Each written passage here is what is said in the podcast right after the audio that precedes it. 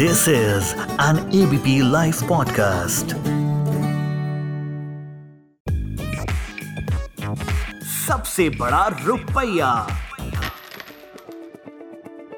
नमस्कार, मैं हूं उपकार जोशी और पिछले करीब एक वर्ष से आपके साथ इन्वेस्टमेंट्स व फाइनेंस डिस्कस करता आ रहा हूं।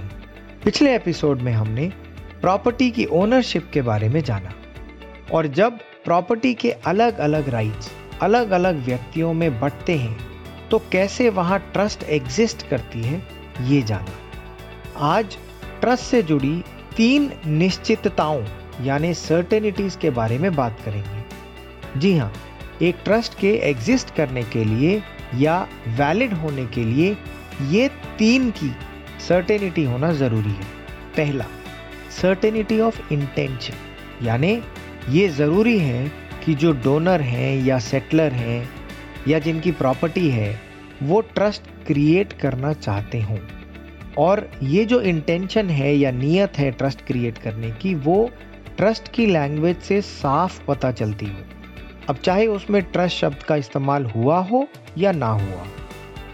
संक्षिप्त में बोलूं तो सेटलर या डोनर की इंटेंशन ही मोस्ट इम्पॉर्टेंट है।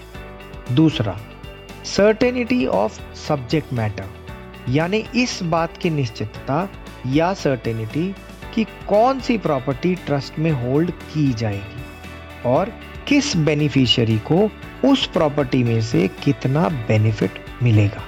तीसरा, सर्टेनिटी ऑफ ऑब्जेक्ट्स, यानी बेनिफिशियरी कौन है, या तो उनकी साफ पहचान लिखी हो या वो परिस्थिति या फॉर्मूला जिसकी मदद से बेनिफिशियरी को साफ साफ पहचाना जा सके वो लिखा हो।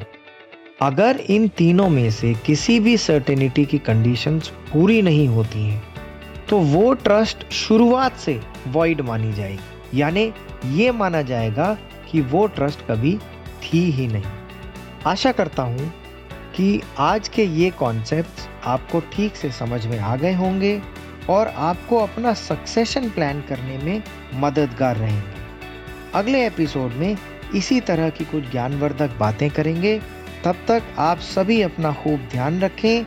सभी को उपकार जोशी का प्यार भरा नमस्कार। सबसे बड़ा रुपया।